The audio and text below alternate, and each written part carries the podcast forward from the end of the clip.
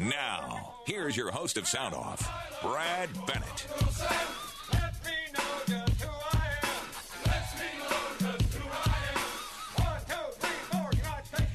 All righty, we are back. yes, we are. We're having way too much fun. The, the break flew by there. Uh, we have, of course, this is the time of the year, uh, time of the month, the last Wednesday of every month. We have one of the best liked segments that we do all month long. And I'm getting a little bit tired of Peter taking all the thunder away from our regular show. But uh, but it happens, and I, I, thought it would last a month or two, and here we are. What three years later? a little over three years later, Brad. Thanks for having us in again. It's great to be back. Uh, it's nice out. It rained a little bit, but uh, the yes. sun was shining here, very nice. But you got um, a great guest with you. Today. Yes, yes. And, and, when you told me about your guest, is it Chuck Shear? Yes. Okay. When you told me, uh, and and you said he manufactures shims, I thought you got to be kidding me. How do you man- and then I remembered the last time I was at Home Depot, I was buying screws or something, a box of screws for a deck, and I remember seeing that package of shims at, at Home Depot. So you actually, that's your whole job is you're making shims. That's all we do. We make shims all day long, five days a week, 52 weeks a year, and we ship them all over the world. Unbelievable. Well, we're going to get into that in just a minute. Uh, but before we do that, Peter, I noticed you. Uh, this is the first time I've seen you that you haven't had some kind of flowered Hawaiian shirt on or something. You actually have a logger shirt on today. This is actually the first time I wore an actual logger shirt. Yes, I'm wearing a plaid shirt from the lumberjack championships that we saw in Hayward last at the beginning of the month, actually. Yeah. And so I'm probably walking around Duluth thinking there's somebody wants to be a lumberjack someday. He's this lumber sexual guy that's got he doesn't fit it at all. But actually, this is the first time I wore a shirt that I'm supposed to wear. so, did you go down to the lumberjack? We days? actually did. not We went. My whole family went down. We had a great time. We watched these guys compete. It's it's the venue. The area is kind of on the smaller side. It's not real big, big, yeah. you know, but very family orientated. Excellent show. A lot of people um, very, very well orchestrated. Yeah, yeah that's um, what I've heard. What I saw was very good competition. The chainsaws really do zip through the wood. Really How did our guy do that was here? Okay, Nate Hodges, who was here, he did really good on the chopping. Yeah. Okay, I didn't see him compete compete on everything. I seen okay. him do, I think, chopping, and I think it was the power saws thing is, it was one day. There was Thursday was one day. We went on a Friday, and then okay. they still had the championships on Saturday. We didn't stay for that. Okay. We just went down for the part of just the one day, and and you got we got a good flavor. I saw DJ and talked to him for a little bit, and Nate just a little bit because he's in his Nate is in competitive form when it's going on, so I just said oh, hello yeah. at the very end. Yeah, didn't want to bother him, didn't want yeah. to talk to him. Nothing. He's doing a lot. he really went at it. You know, it's fun to watch the log. I would say I enjoyed watching the pole climbing, watching those guys fly down. You think, how do they physically take that when they hit the bottom? But I never saw anybody hit really, really hard. But they came, they're coming down pretty fast. Another thing that I was really impressed about, there's two things. One was uh, the senior competitors, 50 plus and I saw two guys there doing the underhand chop where they stand on the block and they chop the wood between their feet. Yep. I seen an 80 year old guy doing it, and oh I seen a 79 year old guy doing it.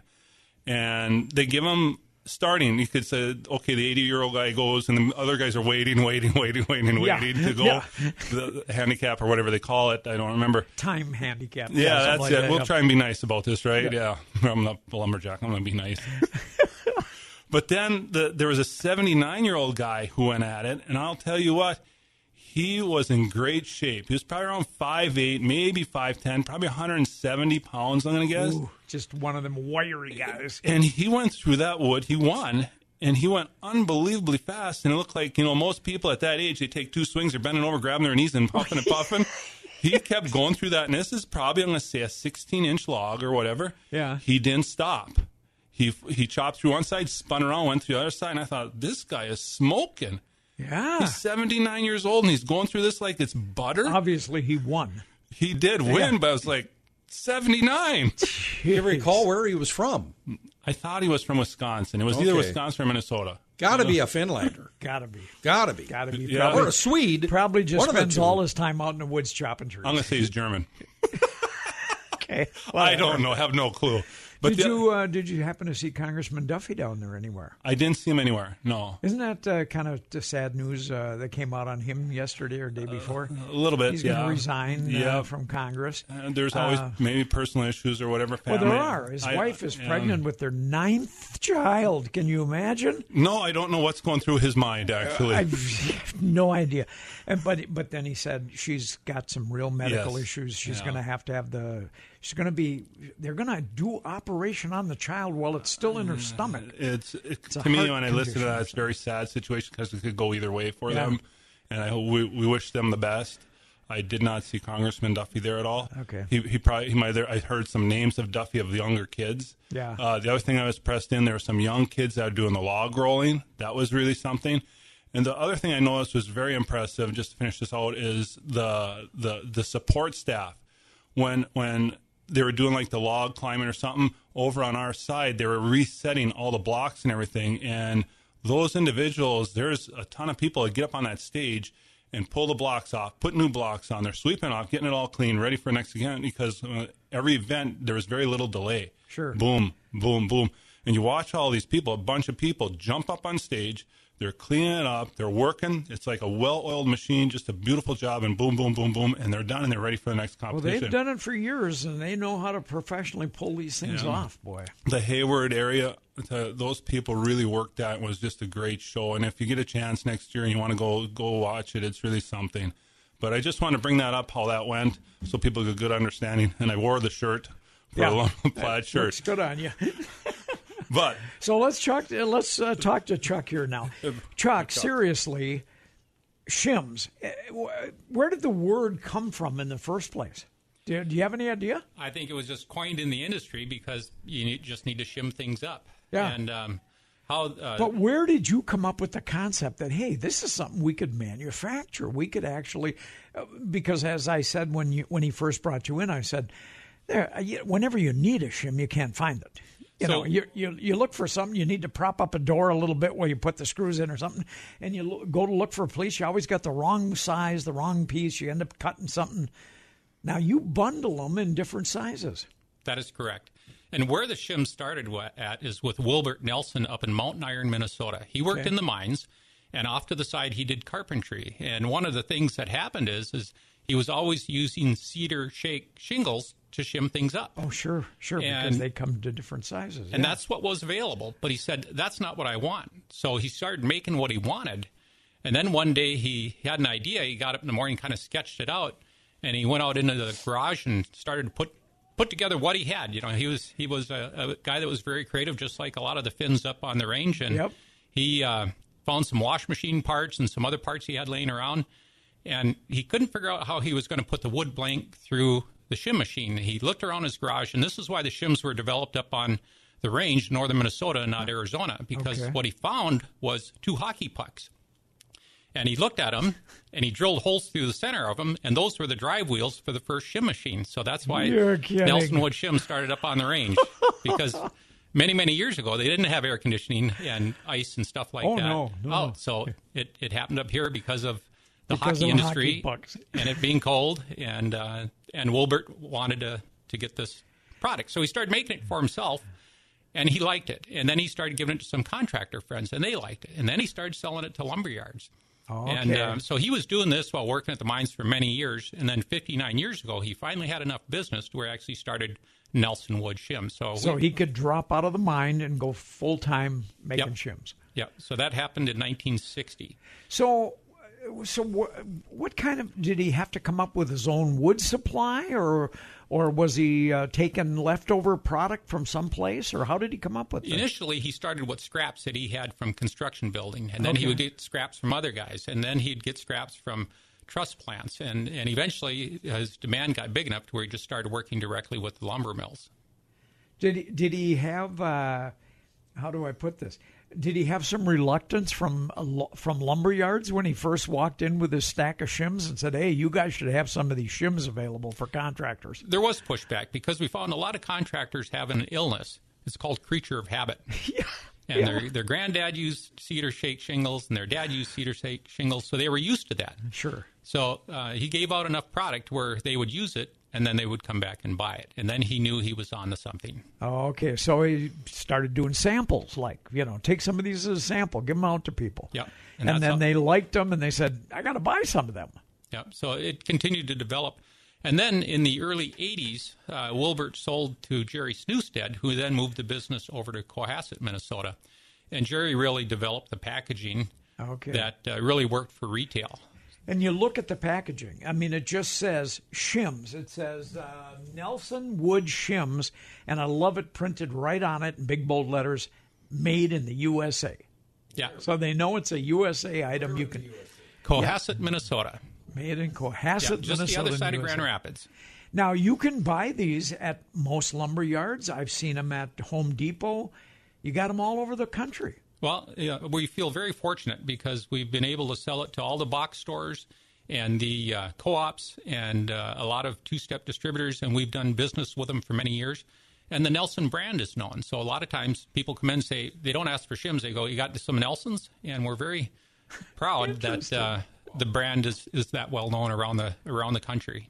Now you say that the plant, the manufacturing plant, is in Cohasset. That is correct. Okay, so how many people work there? Fifty. 50 people work making shims build that's amazing. See when you when you think about things like this you never ever think when i even when i saw them in home depot i just thought well some guy's gathering scraps and throws them and puts a label on them and sells them in the store. But no you're actually manufacturing them from lumber.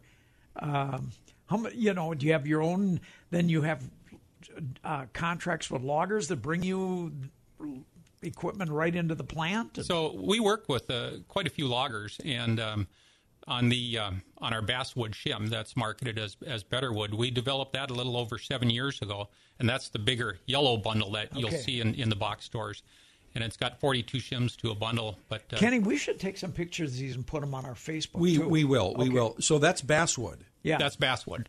Huh. And uh, that's worked out really well because a lot of times in the past, the loggers had trouble getting rid of the basswood, and uh, they they didn't have a market for it. While we developed this basswood marketed as Betterwood, and the reason it's called Betterwood is because the contractors kept saying it was much better than what was out there in cedar shims. It's got a better snap, better for nailing, better quality. They didn't have to pick through it. Yep, the snap is very important to the contractors, and um, Well, Pete, are there groves of basswood in northern Minnesota? Where where does the wood come from? I mean, Uh, in my area, we don't really do a whole lot of basswood. It's kind of in certain areas, like Chuck can explain some of that. Um, we don't really sell. I really don't sell to Chuck actually. Oh, but it's such a great story at how, uh, folks. Let me just back this up just a hair hair for you, okay? Sure. Um, the timber industry is all hooked together. It's kind of like it's all meshed together like a like a rope. Yeah. Okay. You have different plants that consume different wood, but the forest grows all different types of trees. And so as the trees grow and we are harvesting it, we will not sell all our wood to like Lake Superior Paper here in Duluth. We will not sell all our wood to like uh, Sappi and Cloquet or to Harbors or Hayward or to Cohasset for Nelson Wood Shims. You have a different variety all the time. But what you do need is you need these all these plants working at the same time, so that as the loggers can sell their pl- their product to one mill and some more product to another mill, and they they go different directions. okay.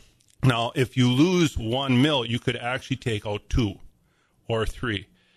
Because okay, if you if you lose like a Lake Superior paper and all of a sudden they do not consume any softwood, now all of a sudden your softwood becomes less valuable. Okay? If you lose if you lose like a Blandin, you could lose all of a sudden your softwood over there. You want to keep them all going because when that starts to snap, you will lose other businesses. Sure.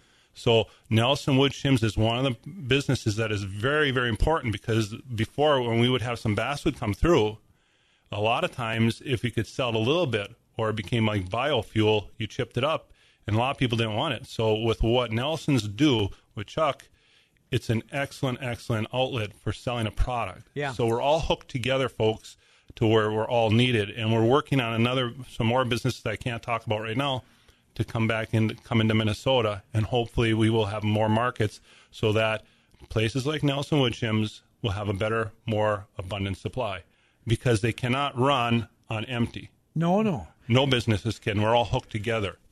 Chuck, uh, about how many cords of wood do you guys go through in a year? Do you have any? Uh, Well, I'm sure uh, must. typically about 12,000 thousand cords a year. A year. Okay. Yeah, and on a truckload, you typically see about thirteen.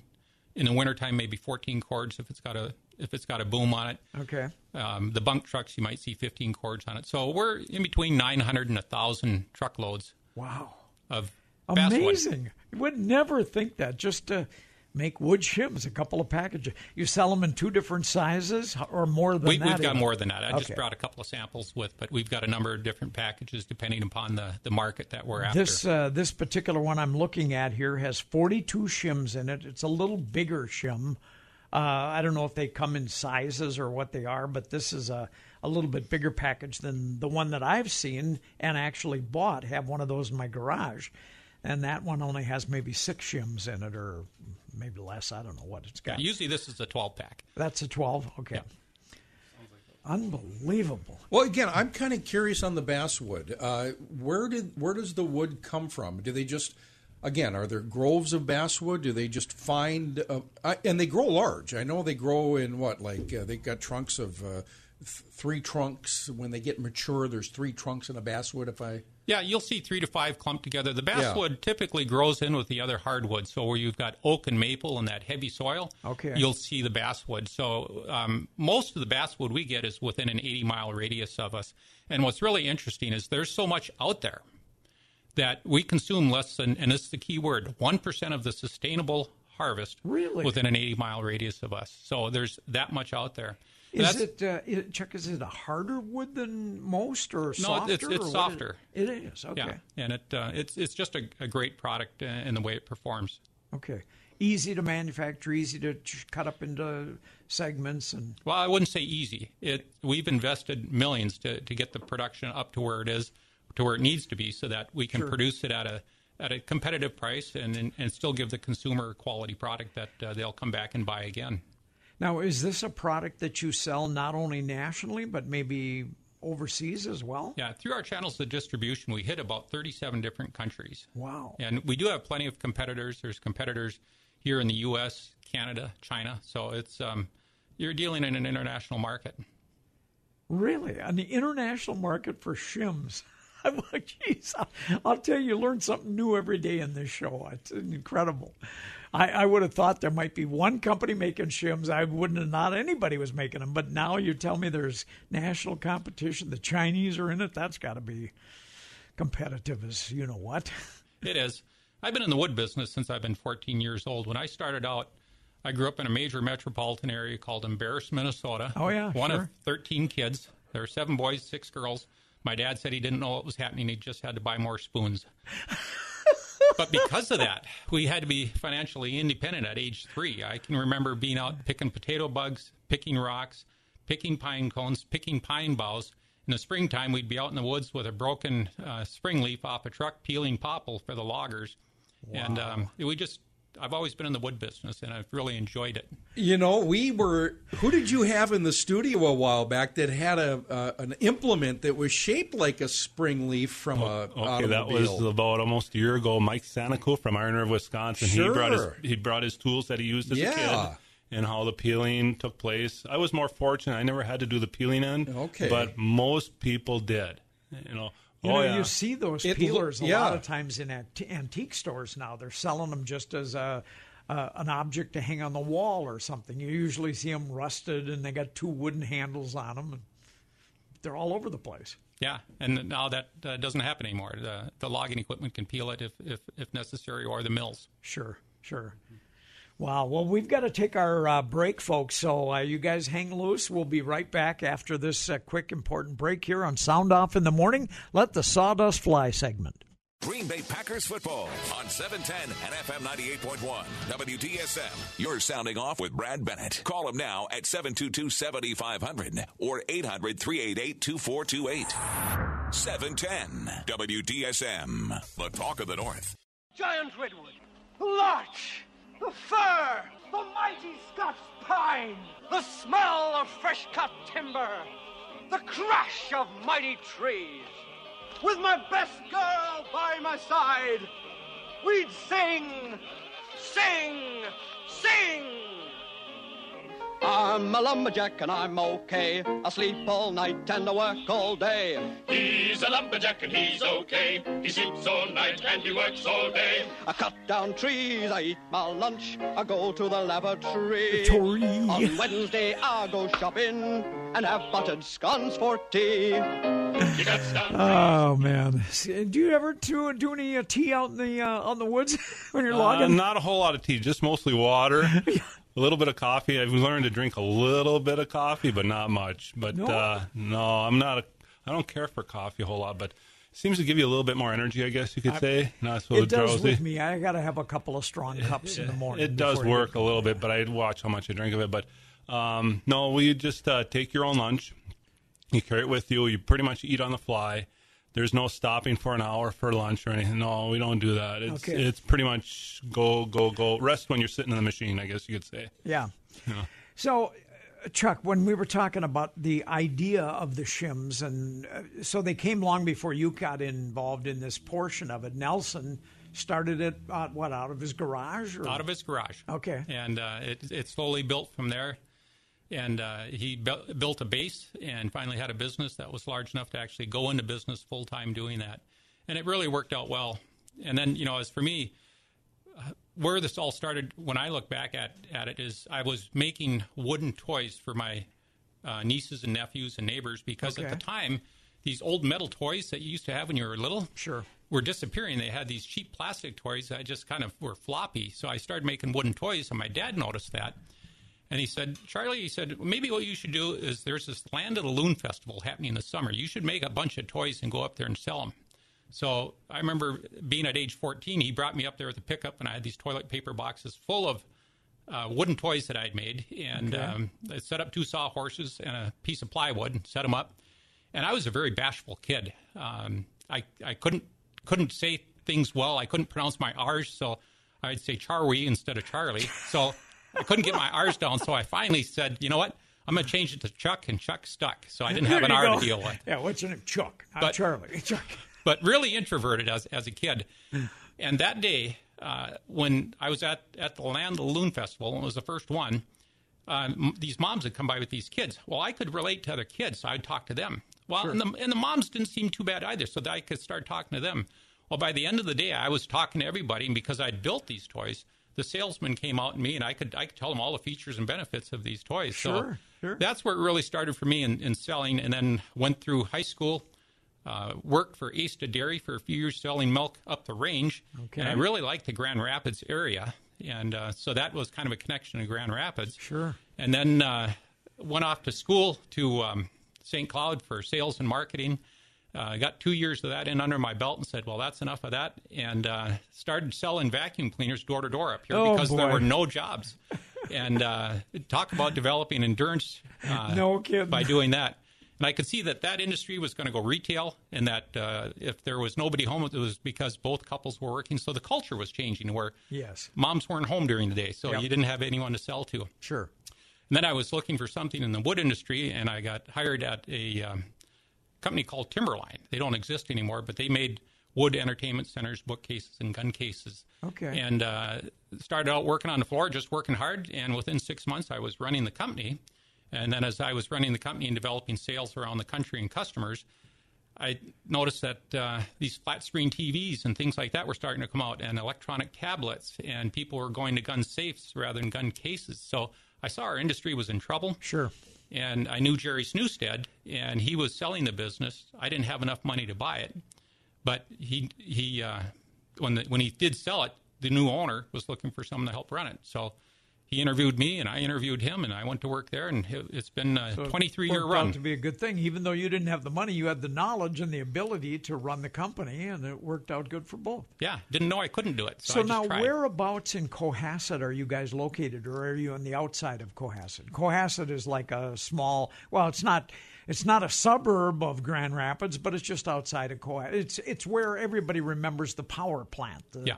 Smokestacks that are now clear and clean. Yes. So on that same road that goes to the power plant is where we're located at in You're the on the industrial right-hand park. side. Yeah, you can see it from Highway seen Two. your, yeah, I've seen your plant. I, I guess I have seen it. I always thought it was just some um, manufacturing plant, wood products plant. Never even thought it was shims. Un- unbelievable. So now you you guys market all over the world. Yep, and we've got uh, some great teams that help to make all that happen. So it isn't just manufacturing it; it's marketing the product, servicing the customer, giving them the turns, and being the most profitable shim line with packaging and, and marketing second to none. So we, we really do work to, to, to make ourselves the best selling shims, and, and that's why you see the packaging as good as it is, Sure. and why we work on being displayed well in the stores so that people remember, oh yeah, I need shims. Okay. Uh, we we have to take our Fox News break at the bottom of the hour. When we come back, when we talk a little bit more about the distribution system, how that works, uh, because it, it it would be very difficult for you to go into every home improvement store, uh, Lowe's, uh, whoever it happens to be. So there's got to be a distribution system. Do they come to you? Do you go to them? We'll talk a little bit about that when we come back after this break. Catch Sound Off on your schedule. Download the podcast today at 710WDSM.com.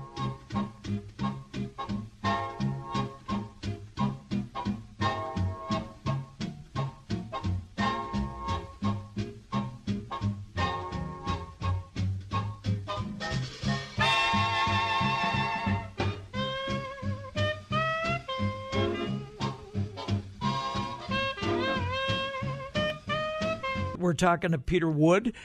So, guys, uh, back to our discussion now. Um, so, the distribution of this around the world is, and even in the United States, is very interesting for me how it's done. You, there must be uh, like supply lines that supply Home Depot and Lowe's and all of the big manufacturing, and and you just kind of hook on with them, or they come in knowing that you have a product that they have a niche for in their stores. Yeah, we go to them. And originally, how this started was uh, really hand to hand as far as uh, trying to trying to make it because. Um, Wilbert Nelson was telling me one time when he first was getting this going is that he had to take the back seat of his car out, loaded it up with boxes of shims, and was going and trying to sell it to all these different lumber yards. And he was working his way south towards the cities, and he finally got down to one night. You know, he'd been on the road all day, hadn't sold anything.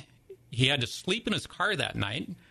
Got up the next morning, went into Rogers, sold a whole uh, carload of shims. Really? And had enough money to go back home and, and buy groceries and buy some more lumber and get started. So it was very much hands on distribution in the beginning. And then over time, he finally hooked into Payless Cashways, which they're no longer here today. But Right. that really put him over the top because then you start to use their distribution systems. And that's what we do today is we manufacture, we market it, we go to the shows, we show it to the contractors, we show it to the contractor yards. We do a lot of things to make sure that we're showing up in every town in across the U.S. And uh, it's very important that our product is seen. So if we can get it out there to where it's seen and uh, close to the register, it just sells uh, I'll bet extremely you. well. Uh, I'll bet you every carpenter in the country has some of these in his toolbox, don't they? it's our hope. Yeah. That's our hope. Many do. Well, that's fantastic. I'm I'm so glad you came in this morning because I don't think uh, I would have ever thought. And when you sent me that note yesterday that you were bringing Chuck in this morning, I thought, really, a shim manufacturer? They can actually make a business out of making shims. We're a wide, wide range, aren't we? I thought I'm going to throw Brad a loop here and see what he thinks of this one. All right. and uh, I'm glad Chuck could come in talk about their product. It's to me when I listen to the stories of the Nelson Wood shims and what took place over many years of a guy's vision and working out of just his garage and just build into now a multi-million dollar operation. To me, this is the American dream of anybody that that if you really, really want to do something that is needed and you work at it really, really hard, you your dreams can come true of being oh, yeah. your own independent boss. And there's just a living example that it still it can still take place today. It'll continue to take place in the future because I believe we live in such a great country where all people can have that opportunity if you want to chase it. Now, now listen If to you're stories. willing to work hard enough. listen to what he was doing though. He took the back seat out. Yep. He loaded up his car. He couldn't sell nothing the first day, and the next day he sells the whole thing. Yeah. Sleep in the car? Oh yeah. Are you willing to take that gamble? Oh man, I remember early on in my life I was running a chain of furniture stores down in the Twin Cities, and they would send me to these motivational speakers that would come into town every once in a while.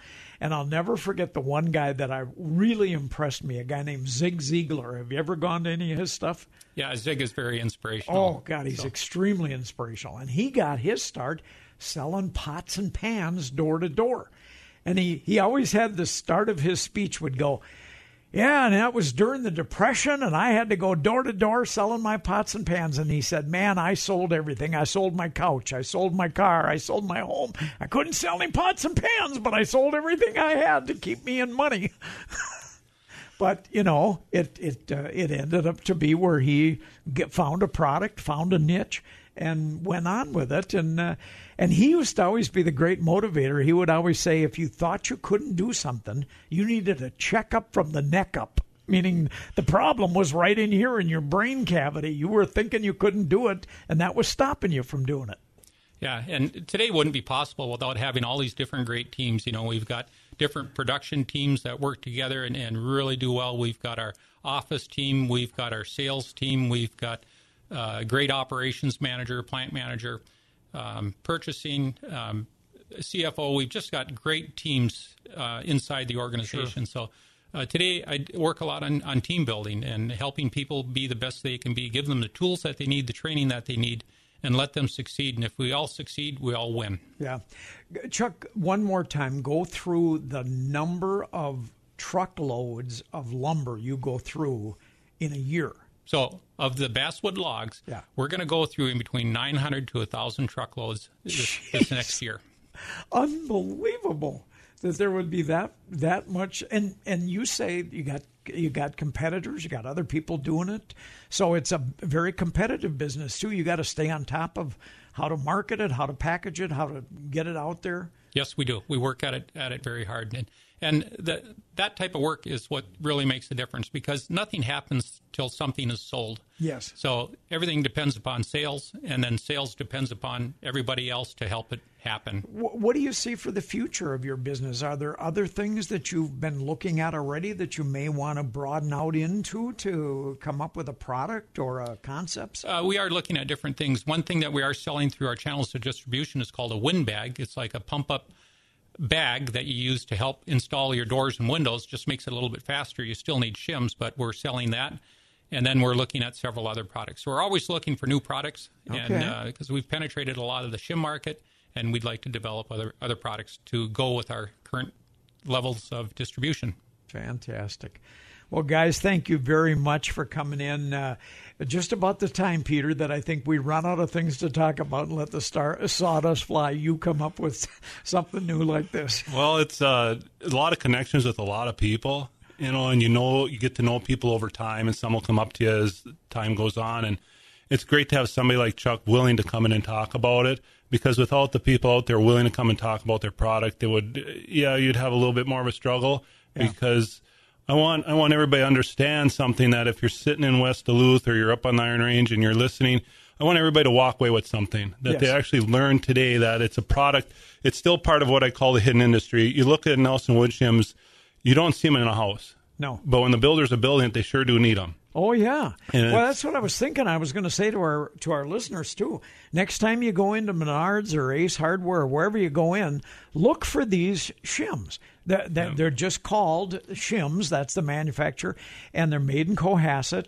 And take take some home because you know what, the time is going to come when you're going to want them. If you're, you're doing anything around yeah. your home, you're going to have a need for these uh, for these items. And you're supporting jobs in Minnesota. Yes, and uh, that also includes Wisconsin because there's other industries in Wisconsin, and even though you cross borders, you're still hooked together. Sure, one way or another and this country is hooked together together all across the nation.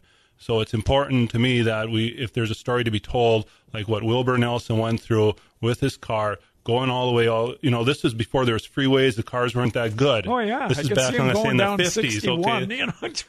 this is not what the wife's minivan going 80 miles an hour down the freeway. No, you know, no. it's it's a long trip. So it's it's it's it's really something when I hear these stories that how somebody built something from nothing and now it's a multi-million dollar operation and we still need the raw materials from the forest. Absolutely. I was going to say it's another one of those markets that you talk about mm-hmm. that you guys got to find more and more of, but it's a market that keeps you in the woods. Uh, and it's sustainable. The thing is, folks, it's sustainable. Yes. The, the trees in Minnesota right now are outgrowing what we're harvesting by a lot. Well, and what did what did Chuck say? Yeah, they use about one percent of the of the wood. Yeah, less than one percent of the sustainable harvest. So yeah. there's an awful lot of wood still out there in the woods. And what we really need is other wood industries to be out there to keep the loggers in the woods. Sure. Because no one goes out to harvest basswood. It's no. amongst the trees. Yeah. So we need other wood industries up here to help us continue to have supply. Well, guys, we've got to go to our last break, uh, so I, am going to cut you loose. But thank you, uh, Peter. Thank you, Chuck, for coming in this morning mm-hmm. and uh, educating us a little bit on the uh, on another product that's out there in the forest industry. Thank you, Brad, for having us, and thank you, folks, who are willing to listen to us. Thank you All very right. much. And don't forget, let the sawdust fly. We'll be on again uh, the end of September, the last Wednesday of September. So put it on your calendar because it's a great, uh, great segment. We always love having you guys in. Thanks.